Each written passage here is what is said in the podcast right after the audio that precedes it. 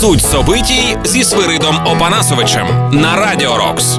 Адекватна точка зору на світові політичні події. Доброго здоров'я, громадяни, слухачі. Це дід Свирид у студії. Продовжаємо спокійно вникати у суть происходящих событий.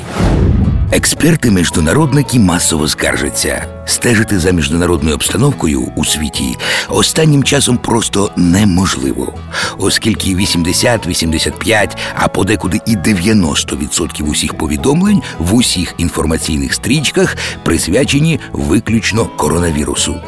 І лише де-не-де промайне як сирітка якесь окреме повідомлення про черговий пакет американських санкцій чи про чергову неадекватну відповідь на них Москви.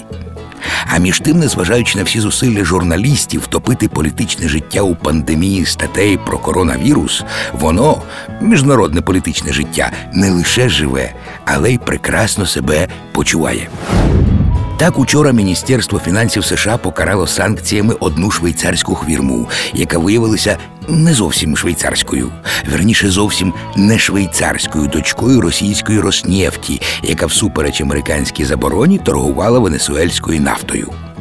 Ця дрібна на перший погляд подія насправді несе в собі досить грізний зміст, який свідчить про те, що в умовах обвального падіння вартості нафти усякі там режими, які лише на нафті і живуть, відчули, що їм пригорає, і кинулося під шумок коронавірусу нарощувати видобуток нафти та контрабандно нею торгувати, в надії, що ніхто цього не помітить.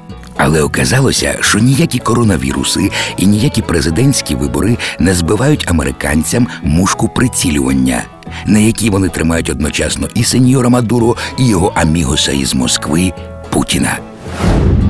Держсекретар Майк Помпео вже прокоментував таке рішення США, зауваживши, що нікому не дозволено підтримувати злочинний антинародний режим у Венесуелі і многозначительно глянув у бік Москви.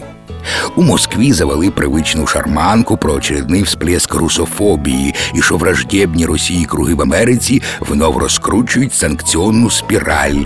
І треба сказати, що це той рідкісний случай, коли в Москві мають рацію. Дійсно всплеск, і дійсно санкціонна спіраль, і дійсно враждебні Росії круги у США, а інших кругів у світі, благодаря усіллям Путіна і Лаврова, просто нема і не буде.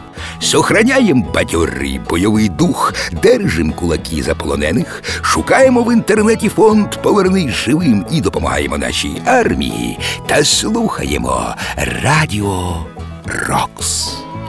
З вами був дід Северит. І слідім, щоб везде порядок був, а не те, що зараз. Суть собитій зі Свиридом Опанасовичем. Слухайте по буднях о 13.30 та 19.30 на Радіо Рокс, а також на сайті radiorocks.ua.